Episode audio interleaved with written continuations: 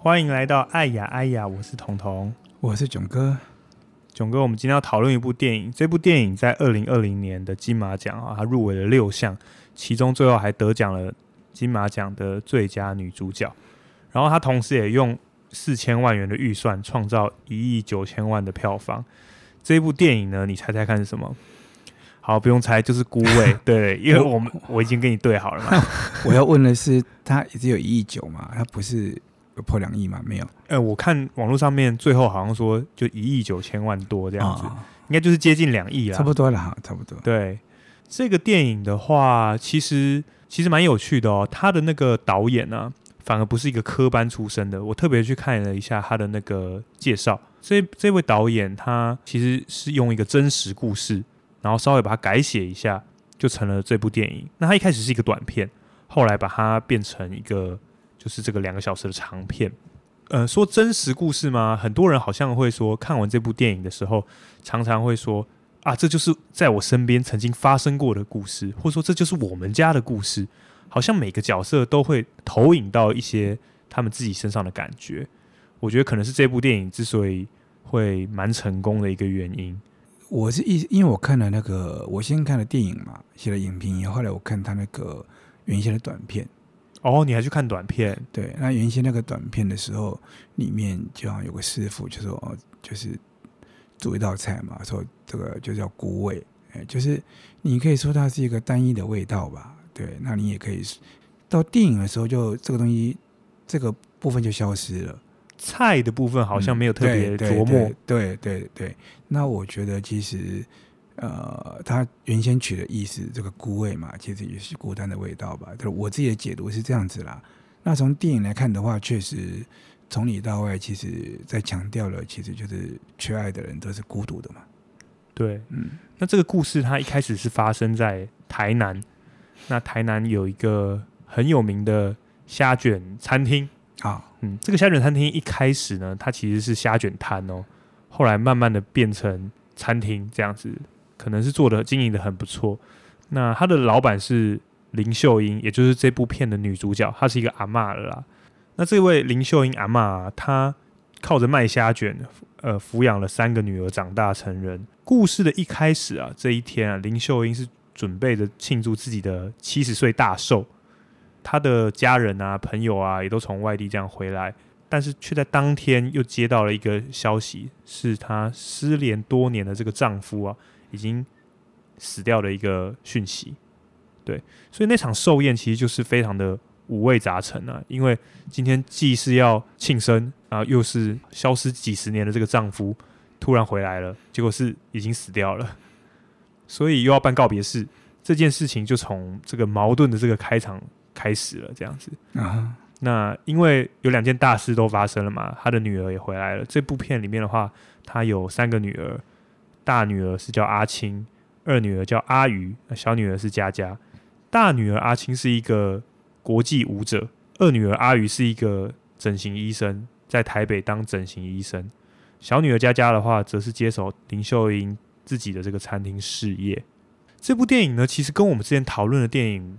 没有那么像，就是它的剧情并不是一直往下走的，它大多数的时候呢，就发生在餐桌上，或者在告别式的这个灵堂里面，在彼此的对话中，然后去慢慢的琢磨出每个人的小故事，跟每个人的个性，跟每个人对父亲走了，或者说对母亲的感情上的付出，有一些不同的理解，在他们的对话中慢慢的实现。所以他其实是你要说他的主线是什么吗？主线好像就是。父亲走了，这样子，然后要办一个告别式。故事主线其实应该就是林秀英她的感情世界的走向吧？哎、欸，可以这样讲。对，那就是他们在帮忙准备这个告别式的时候，就意外发现了，就是说他们的这个爸爸叫做陈伯昌啦，他其实后来到了台北，然后还有一个另外一个情人叫做蔡小姐。对对，那这个故事呢？就发生在林秀英，然后她三个女儿跟蔡小姐，大致上是这五个人之中这样打转的一个故事。嗯，对，我觉得我们可以这样子，我们可以从他们各自的感情开始切入探讨。例如说，我们能不能够先谈一下，就是林秀英跟陈伯昌的故事？我觉得这个电影它一开始的的一个走向，其实就是在凸显主题啊。对啊，主就是题是怎么？哦、就是就是林秀英她在鱼市场的时候，我们都可以看得出来嘛。她就来，她样子是充满自信的，每个人都叫她林小姐。对啊，林休假，她悠游自在、哦、对对，对，然后她是一个用非常高雅的姿态在看那些鱼货的啊，然后以为说，哎，这个给我几多几百份，对对对，这个给我给我几百份，其实是一个啊、呃、非常有能力啊，而且是备受肯定跟尊敬的一个。这个身份，我们可以说，从她样貌看起来，基本上是一个成功者。对，对没错。对，可是接下来她丈夫的死讯呢，其实其实凸显的一件事情是，外表的这个这些成功的这一些成就啊、哦，其实骨子里面，他其实有他生命中自己相当缺憾的感觉，相当多的遗憾、缺憾、痛苦的。哦，那、呃、这些遗憾跟痛苦是的关键人物是呢，就是那一个跳出来。有点搅局的，她的她的老公当逼穷，对啊，对她的 你就是他死了，他的身份证上面老婆还是林秀英，所以这个区这个尸体最后还是回到了台南，还是得由交给他处理。对这件事情，其实也就暗示了说，他生命中的遗憾跟痛苦，其实始终都还是跟着他的。对这件事情，感觉对他来说是一个。哇，很几十年前很不想提起的一件事情，很不想提起的一个人了。因为当年这个陈伯昌离开的时候，其实就丢下了他跟三个小孩在台南。那他从这个路边摊慢慢的把这些女儿带大。哎、啊，有些人呃有当舞者的，有当医生的。那他的餐厅也越做越大。其实他已经是可以算是飞黄腾达了。那最后这个陈伯昌一个遗体送过来。像是像你说的一样嘛，点醒了他一些很久不想想起的噩梦的感觉。我倒不觉得他是很久不想想起或提起，对，因为我应应该这样讲吧，就是他其实长期以来都一直在困扰着他、纠缠着他的东西。哦、对，对只是不只不过是在这个时刻他出来了。那陈伯昌跟林秀英的爱，这边我们能不能够从他很年轻的时候谈起？如果有他的回顾当中有陈伯昌跟林秀英。呃，在一起画面嘛，比如说他的情书写的是说，陈伯昌希望能够带给林秀英阳光，然后再来呢，你可以从他们全家中秋节的互动里面，你可以也可以发现，林陈伯昌在那边逗自己的女儿，讲一些笑话的时候，啊啊开玩笑的话语啊，扯到林秀英的时候，你可以发现林秀英在在制制止他也好，或者说。呃，那觉得他胡说八道也好的时候，其实那个眼神是充满爱意的。对，对，所以事实上，他们两个人感情原先应该是很好的啊、呃。就是陈伯昌其实就想要想要为林修炼生命中带来阳光啊乐趣，那他确实也做到了，对不对啊？有段时间，对，那所以关键当然就是在于这一份原先很美好的爱情，它是如何开始产生变化的。对，就跟其实跟很多人的感情都是一样的，对就是在某一个时间点，好像怎么突然就慢慢走向一条错误的道路。陈伯昌他本身他其实当年是一个警察，娶了一个医生世家的小姐啊，你可以想象哦，他微薄的警察薪水哦，不是说不能生活，但是可能不能符合别人看医生世家的家庭的眼光。对对，所以他后来就决定要弃警从商。对，做生意啊，对，可是偏偏他又是一个这么乐天开朗的人。他，我记得影片里面有那个蔡雪讲到说，陈伯昌跟他讲过，他当警察都是非常开心的。他会，他会在他辖区里面跟所有的人交朋友、聊天，关心他们的状态。哦、对，你说你可以知道，陈伯章应该是一个交际广阔的人。OK，那因为他一个是乐天开朗的人，所以很有可能他就很多朋友。而啊，在那个年代，常常就有这种情形，就是帮朋友做保。对对，然后最后朋友跑了，又变成债务是他承担。对，那最后就欠了一屁股债，然后还拖累了，等于说拖累了这个秀英的这个虾卷。对，那你记得他当初想要承诺给秀英的时候，他要给他带来阳光。对，结果后来却拖累了秀英。对对对，那我们在更早期一点，记得吗？他的女儿，两个女儿在聊，三个女儿在聊他，就是佳佳不知道嘛。那大姐、二姐在聊爸爸的时候，提到说妈妈曾经带他们去抓奸。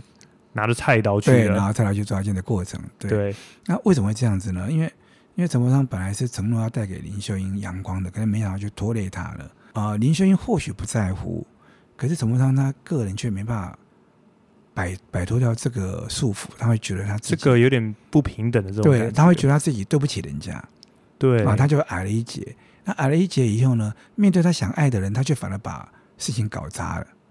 以他的角度也是，他没有爱到对方，还害了对方。所以后来，我想陈伯昌会因为这个原因，所以就宁愿跑去，宁愿跑去那个风月场所去找那边的女生来给他安慰，也不想面对林秀英。对，所以林秀英去带菜刀去那一次，你刚好注意到吧？他宁可跳楼受伤，他也不想当面直接去面对林秀英。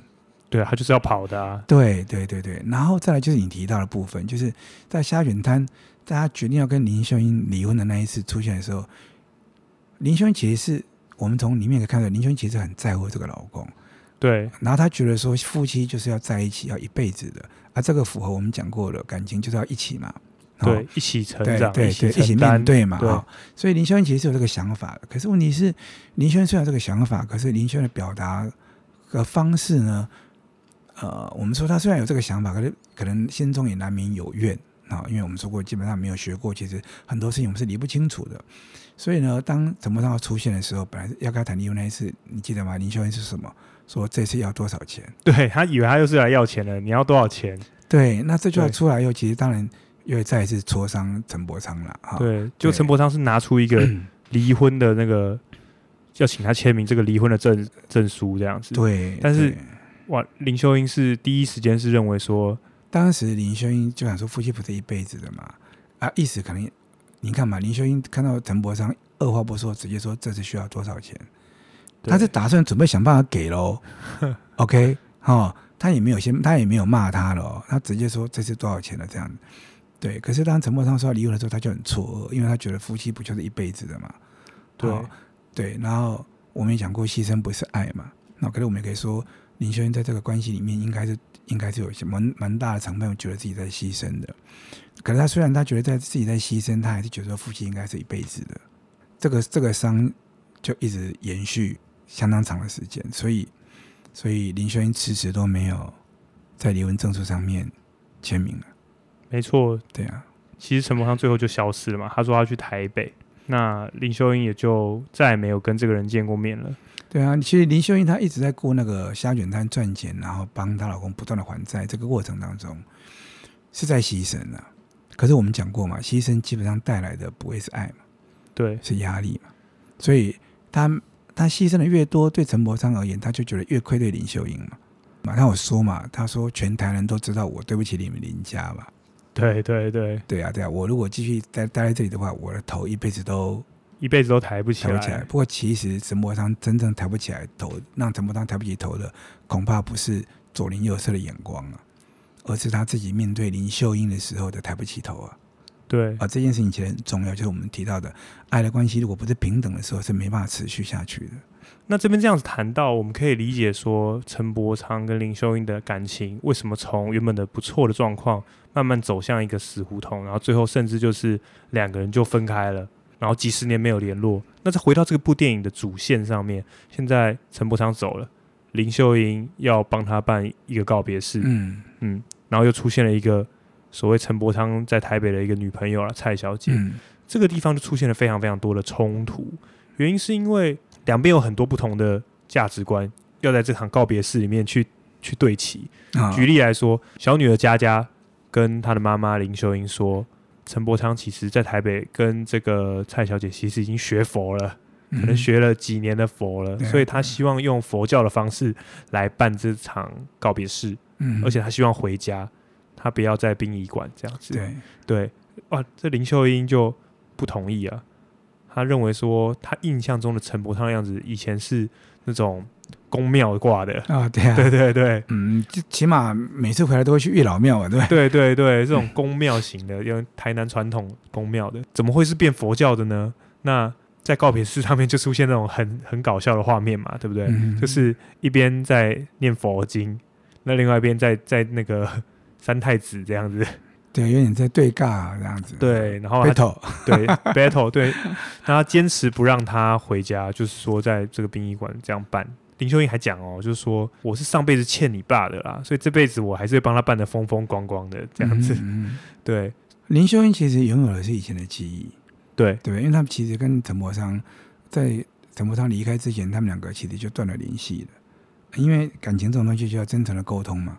对，那我刚刚有说过了嘛，就林秀英而言，她并没有真诚的沟通嘛，因为她其实是希望跟他一辈子的嘛。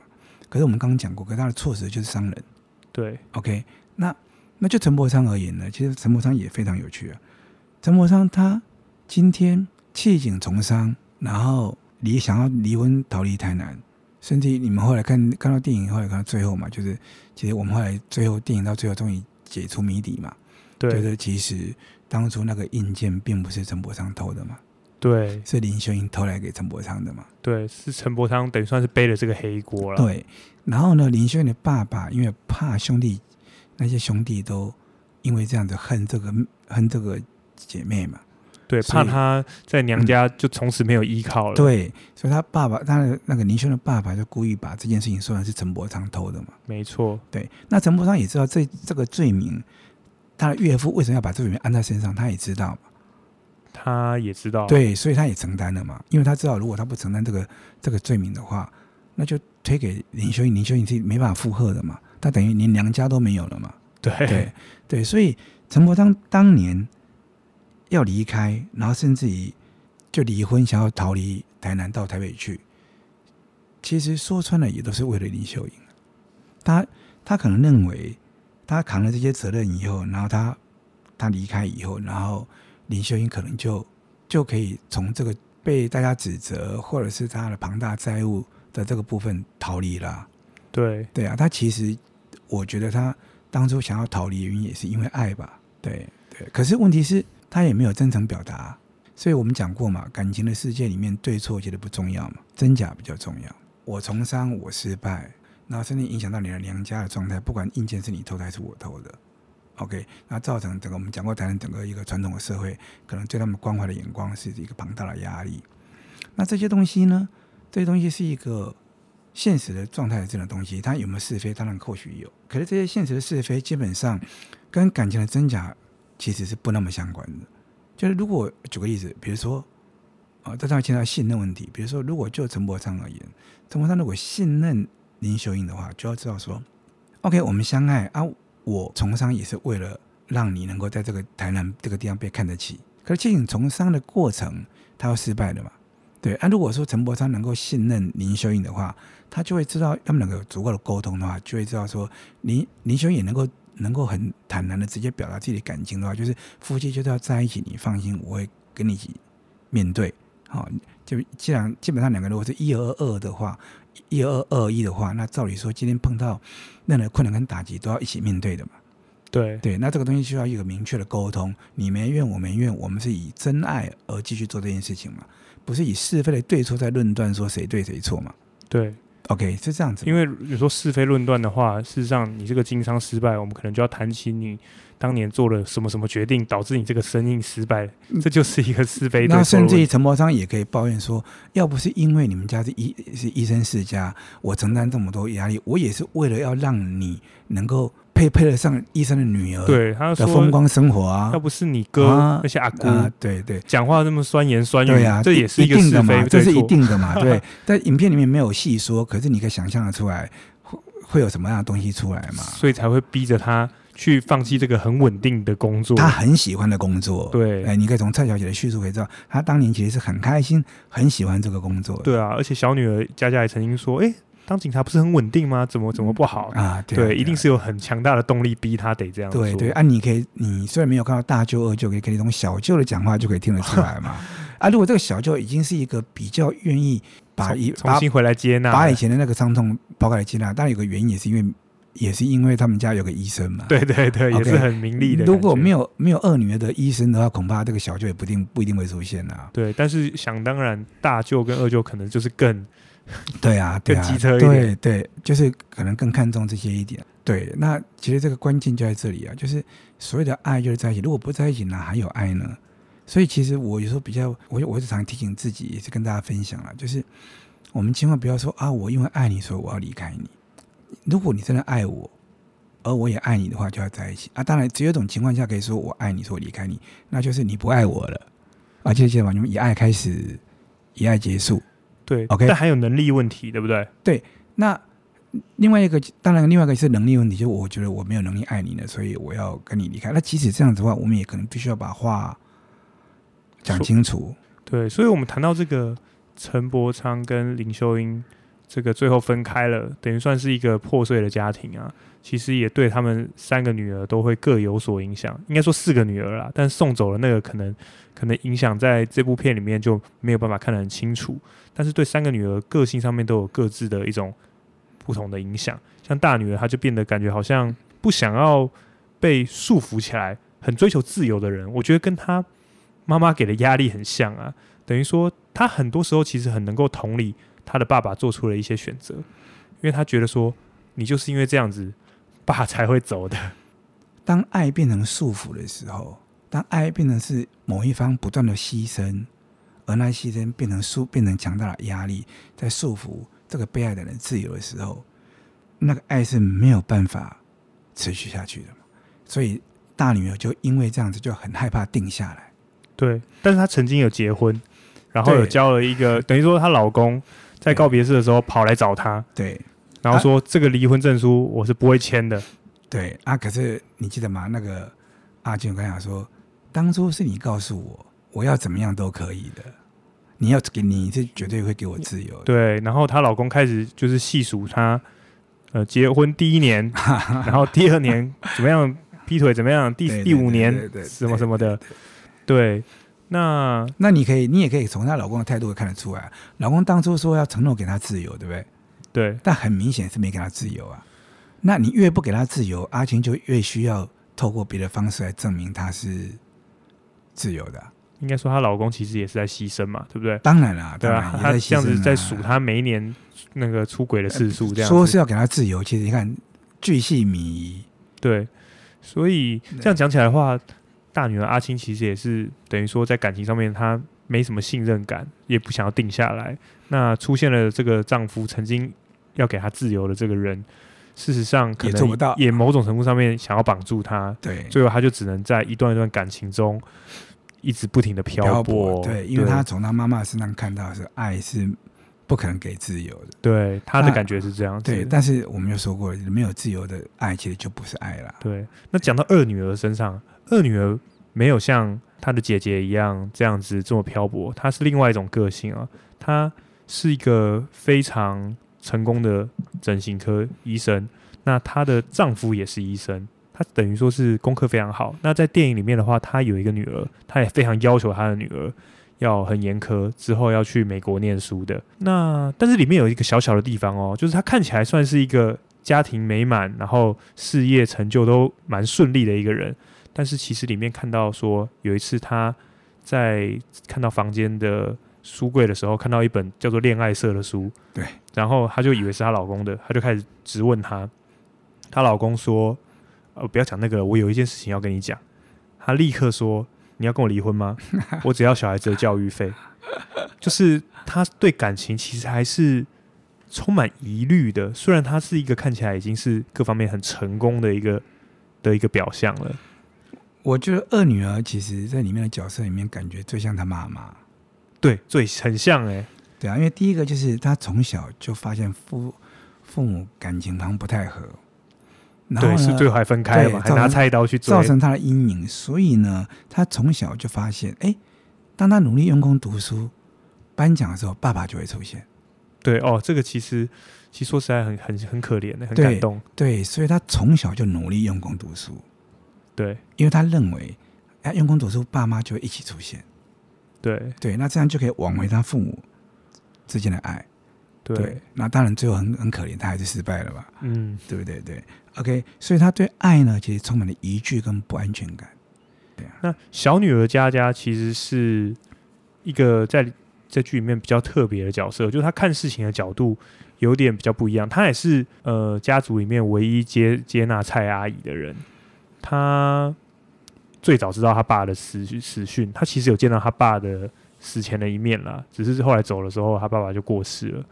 那他也看起来一直有跟蔡阿姨有联络，然后也希望能够照着蔡阿姨跟他爸爸的遗愿去，呃，用佛教的方式去办告别式。这个角色你觉得是怎么样呢？他其实当年年纪比较小，所以你记得吗？他爸爸走的时候碰到他，然后就给他看，给他一一颗他的招牌的明星咖啡屋的软糖。对，OK，那就佳佳而言，他觉得从小其实是印象深刻，就是爸爸的爱就像那颗软糖一样，就是呃，你看你记得吗？那个姐姐跟二姐都说嘛，爸爸就只会这一招嘛，对，就怎么出现就这个糖嘛，啊，你说一就是不变的糖嘛，那你知道明星咖啡屋在当年可是超厉害的店，这样子，你们可能不知道，因为我，我不知道这是真的吗？我还以为是随便乱掰的。明星咖啡屋现在在台北还还在啊，OK，还在，然后。然后他当年可是很多作家名流会去的咖啡厅。哦，是这样子，对，很有名，非常有名的店。对，然后我记得我在高中的时候吧，高一的时候，我还跟几个高中的学长，还有几个北一女的学姐跟同学，我们有去过那一边的，哦、所以所以那个糖果其实是应该在当年应该是价值不菲的。哦、OK OK，然后爸每次都会带那个糖果，对，那感觉而且应该很好吃吧？对，在那个年代，对，所以他其实应该象征就是他爸爸的爱，其实一直是持续不变的。呃小女儿是特别感受到这个，对对对对，所以他才会他才会偷偷找到了爸爸，然后也接纳了对爸爸有真情的蔡阿姨。对，然后他也是唯一有一个能够在后来持续都还有跟爸爸联络。我们讲过，爱就是在一起，对不对？对，所以他其实是有机会可以看到爸爸的样貌的。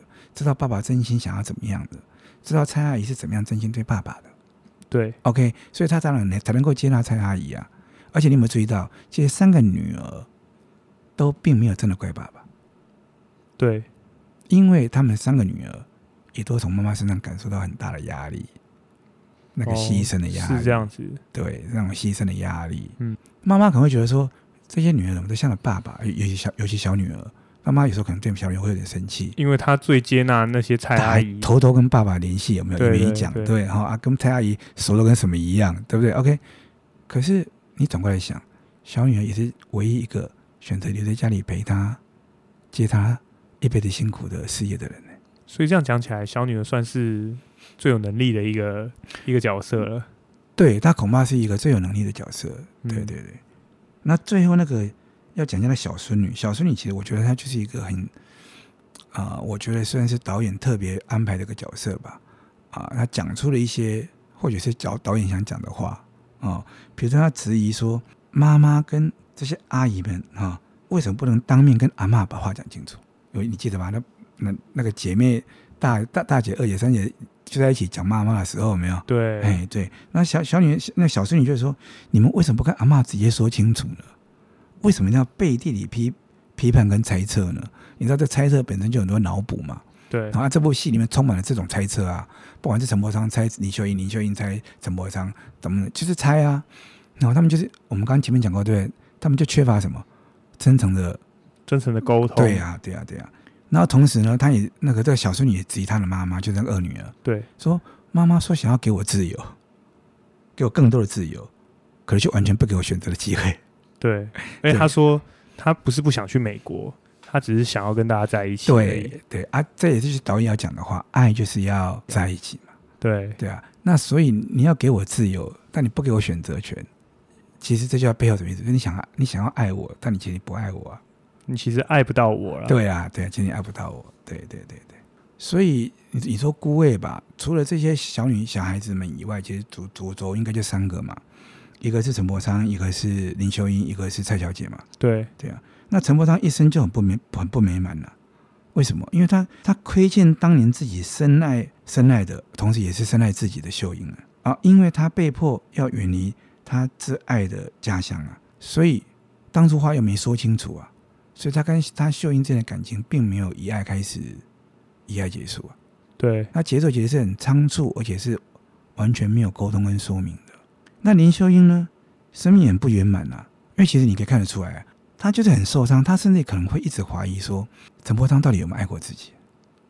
因为他自己是这么样的爱陈柏昌，这么努力了，对，这么努力，甚至我们是这么牺牲的。对，OK，他对女儿的那一番话，其实基本上也跟像跟对陈伯昌说话是一样啊。对，就是我做牛做马这样子照顾你们，结果我开抓，某个程度也是一样，对陈伯昌也是一样啊。对，我这样做牛做马，要陪你一起度过难关，我该走啊，你还是离开我，还搞了个蔡小姐啊。所以我的意思说，所以林秀英其实很想知道陈伯昌到底爱不爱自己，或者我们这样讲，到底有没有认真爱过自己？他不敢面对这个答案，他爸答案是说，你记得吗？他曾经打电话给蔡小姐，对，通了以后又挂，对，因为他想问，他想知道，所以你看他还带着孙女跑到台北要去找蔡小姐，对，你以为他在乎蔡小姐吗？不是啊，他想在乎的是，他想知道讯息是陈柏昌到底有没有有没有爱过他？对，我觉得这恐怕是他这一生中最大的结。对。对，那就蔡小姐而言呢，尽管她跟陈柏昌相恋十几年，陈柏昌当初没有交代清楚的离开林秀英，不止对林秀英生命中留下一个难以跨越的一个一个痛楚，或者是一个。一个疑惑，对他自己而言，他自己恐怕也是无法过去的啊、呃。这个就像我们之前讲过，当我们生命中有另外阴影的时候，前任的阴影，对对不对？对对，其实我们现任的感情是会有缺憾的。对对，所以我想蔡小姐基本上，你不要看她学佛，那好像一副不在意的样子。对，如果真的不在意，就不会有有很多他的一些行为出现。那所以啊、呃，据说那个。丁宁在演的时候也是刻意把脸弄得好像，好像面无面无表情，面无表情，好像说因为学佛，所以感情无动于衷一样。对，好，感情都无动于衷，又怎么会有个相恋十几年的陈伯昌呢？嗯，所以你可以知道，林修英的阴影基本上一直横亘在他跟陈伯昌之间。没错，对对，所以他其实也是很痛苦的。所以我们可以简单讲，这三个人都有共同的特色，就是渴望爱，但又。没有办法让爱完全，我们可以说身体某种程度是缺爱的。对，那这样的人怎么办？所以导演就安排他们去哪里？去那个月老庙。对，月老庙什么地方？求爱的地方啊。对，他们最后，对林秀英跟那个蔡小姐最后也是在那个庙前面有点和解了。啊，对，那你记得吗？那个蔡小姐说什么？说呃。呃，像我们这个年纪的，好像不不需要求了。对，就是说我们两个应该不用求这个了哈。不用求你来干嘛？你就是在求啊。对，因为那个感情是没过去的啊。没错。那也是因为在求，所以呃，我觉得以一个象征意义吧，就是这些遗憾终于在月老庙前得到一个解决。对，就是林秀英终于鼓起勇气。问蔡小姐那一件事情，哎，他说，其实她不是问那件事情，是蔡小姐自己主动提起。蔡小姐说，其实她讲了很多你的事，对，包含那件事。然后她很紧张哦，问说她怎么说的？对对。然后她的意思是知道说，陈伯昌其实到最后一刻都是自己扛下这个对投影件的这个罪名，即使是这个在台北远在台北的这个蔡小姐，对，而且蔡小姐是她的，算是她那个时候的挚爱了。对，但陈柏昌依旧告诉蔡小蔡小姐说，硬件是自己投的。对，然后他是希望能够，他对不起他们。对对对对对。然后你，然后印象那一幕很很清楚嘛，林秀英就接近崩溃的时候，事情不是这个样子的。对，但是也是从那一刻开始，他的结真的整个打开了。对，他对他小女儿那们的的态度。对，陈伯昌当年没讲的话，透过蔡小姐的这个转述讲出来了。就是他陈伯昌当年的一切作为，都是为了爱林秀英。虽然他的方法是错的，虽然他的方法是不对的，其实林秀英是宁可他陪在身边一起吃苦的。对，但是这件事情却让林秀英终于确认了他长期以来耿耿于怀的事情，就是陈伯昌到底有没有爱过我？有。而这个真爱晚了几十年，传到了现在他身上，还是有一点效力，才传到他身上。对，但是也让他能够放下。对啊，就是因为这样子，所以林秀英终于觉得她的辛苦生活，她的生命其实啊应该没什么遗憾了。就是为什么？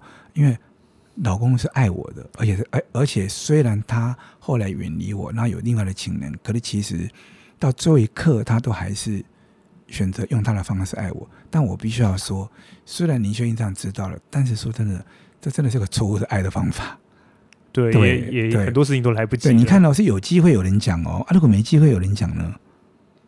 那他就是带着这一个伤痛啊，这个结一路走下去，一辈子的伤痛。对对，对，那情节就在安排嘛，对，他就他就发现他自己其实是有被爱到的嘛，对，曾经被爱过的，对，所以他回家默默整理一一些旧的东西，对，一些金子要分给大家，对，对，为什么？因为这些东西他终于可以过去，而不是你因为知道他渴望陈伯上的爱，所以他把这些东西都抱得牢牢紧紧的嘛，戒指啊什么之类的，对。那等到他被爱够以后，他就觉得啊，那这些可以松手了，因为他其实真的要的不是这些嘛。不是这些物品，对，事实上就是那份爱，对对对，也不是那餐厅嘛，等等。对，然后他对三个女儿讲的话的内容，哇，真的是突然一个大转变，对啊，因为他真的就放下，甚至他最后那场告别式，嘿，对啊，他就其实就没有去参加了，对，因为让给蔡小姐去参加，因为他被陈柏昌爱到了，对，陈柏昌到死都还在保守那个秘密。呃，对，他是最不堪、最重要的这个秘密，秘密，对，所以后来也因此，所以林秀英愿意签离职协议、离婚协议书来爱陈伯昌，就成全他跟蔡小姐之间去掉这最后一个隔阂。对对，所以他就签字了。他签字以后呢，他也觉得既然签字了，那其实陈伯昌的后几十几年的真正的伴侣其实是蔡小姐，所以他觉得。蔡小哎，告别式的未亡人应该是蔡小姐，对，所以他就让蔡小姐以陈柏昌的未亡人的身份，就是老婆的身份，去参加那场告别式。对，那你也可以从那告别式发现，那个蔡小姐就哭得稀里哗啦的。嗯，对，这些要凸显的就是她之前的面无表情。对，哎，对，也是我学佛，然后好像无动于衷嘛错，那其实是纠结了十几年。对，哦，然后林秀英的这个阴影其实始终都在。虽然陈柏昌已经过世了，那总算是得到一个圆满的一个解一个解决。他横亘在他跟陈柏昌中间的阴影终于消失了。对，因为这是三个人的纠葛啊，所以月老就有求必应的让他们三个都获得了爱。对对，这个结局算是不错的结局了。对，所以后面才会有那一幕是。当林秀英又在公在计程车上面唱卡拉 OK 的时候，陈柏昌也出现。对对对对，就是他们的爱终于沟通了。对对，也成全了。对，所以这首歌其实是也可以是他们夫妻两个人的对唱啊。歌词也很好玩啊，清风把晒竹绿地，啊，灰盔灰霞弄舞鼻，在讲什么？就是清爽凉风把珍珠般的眼泪吹散了啊。可是因为有花嘛。所以不管花开花谢，都有花的芳香，什么意思呢？只要有爱，其实就是有香味，就是美好的事情。不管是当初的在一起，或者是后来的分开，我想会呼应我们上季讲过的：以爱开始，以爱结束。对的话，这世界就是美好的。对对，所以所以后来那首歌的歌词就是这样子啊。对对啊，所以这部电影就在这边画下一个句点。那其实说到每个家都有解不开的结，像这种亲情的问题，又有爱情的问题，就这种整个大混杂在一起，而且有三个三个世代，再加上一些也许是小三之类的，全部这样搅在一起，最后就会成为一个很难解的一个 没什么没什么办法解决的问题，对不对？嗯，看起来像是这样，不过对啊，你看。又有陈柏昌跟林秀英之间问题，然后他们之间的问题又牵扯到他们那个医生世家那些舅舅、那些大哥酸言酸语的问题，那小孩也因此而衍生出了很多的各自感情上面跟家庭上面的问题。哇，这个大熔炉哎，对，看起来像是很复杂嘛，可是其实你说穿了也不过就是同样一种东西呀、啊。其实先面临面临的就是爱的问题嘛。对，对那只不过是我们。二，我们上一期这样一路讲下就知道嘛，爱绝对不是一件简单的事嘛。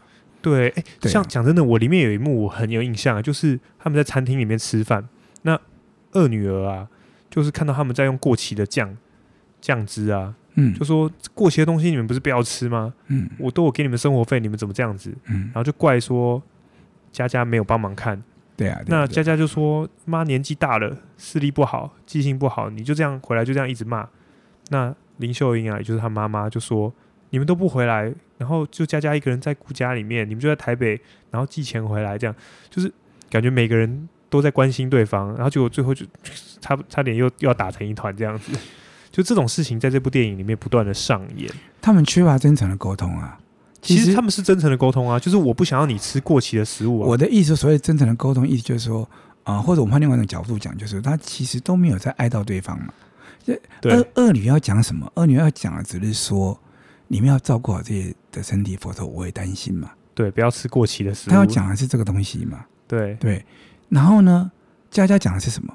是说你不能用怪罪的方式嘛，因为你要注意到妈妈开始年纪大了，她记性不好，可能说不定有轻度失智啦，或者是视力就是看不太清楚了。对对对对，对啊，你要关心的是这个嘛。如果你要爱他，你要关心的是这个嘛。对对。那妈妈妈妈说了什么？妈妈说：“你们吵干嘛呢？我要的只是希望说大家都能够在一起嘛。”大家坐下来吃个饭这样子，他都准备好了这样。对对对，而而且也暗示说你们。太少回来了嘛？对啊，对，太少回来，只有寄生活费回来而已。对对，妈妈爱的、想要的不是钱嘛？对，他讲实话，他餐厅开那么开那么好，他他会缺钱吗？啊、所以我们就会说，为什么我们这个 podcast 一直强调，从最最开始第一集就开始强调说，爱是需要能力的，而能力是双向的，就双方都需要有这个能力的。也许一方能力高一点。另外一方就可以轻松一点，就可以轻松一点，或者说这件事情就不会演变到这样子的状况，而我们都很难去要求对方什么事情。例如说，刚刚我们讲那个餐桌上的事情，大家都是在指责对方。但是如果今天有办法，所有人都诶自觉到说应该要怎么样做，或者说对方其实是在关心我的，对吗？我们两个要吵起来，事实上也要两个人都很生气才有办法吵得起来啊。你骂我，我知道你为什么骂我。我就懂了你，我们就不会吵起来嘛。对，其实争吵是一个，我个人看法是危机就是转机嘛。争吵是一是个契机嘛。如果两个人决定要继续相爱的话，每一次的争吵都价值非凡了。那只不过是我们在争吵的过程当中，我们要理清的是彼此的看法，那彼此的言行举止透露出来、表达出来的东西是什么？对，这个东西是需要好好沟通的。所以这部片很多地方就凸显了感情上面的矛盾，跟沟通的重要性，跟能力的重要性。但是所幸它也是一个不错的结局啦，也揭示了就是说，其实只要爱是真的、真诚的，我们最后还是有办法、有机会从中获得一些力量。得沟通到才行，得对嘛？得爱到才行嘛，对不对？对，所以你看，我我刚刚讲过嘛，那幸好是后来他有意识到，陈有机会意识到陈伯昌最后的坚持。他觉得他自己被爱到了嘛？对，他才有力量回头去爱陈伯昌跟蔡小姐嘛？对，甚至包含自己是三个女儿嘛？对，对不对？那这个东西就是这样，就是爱只能在爱中学。然后，当我们常会被爱到的时候，我们才会有能力去爱别人啊。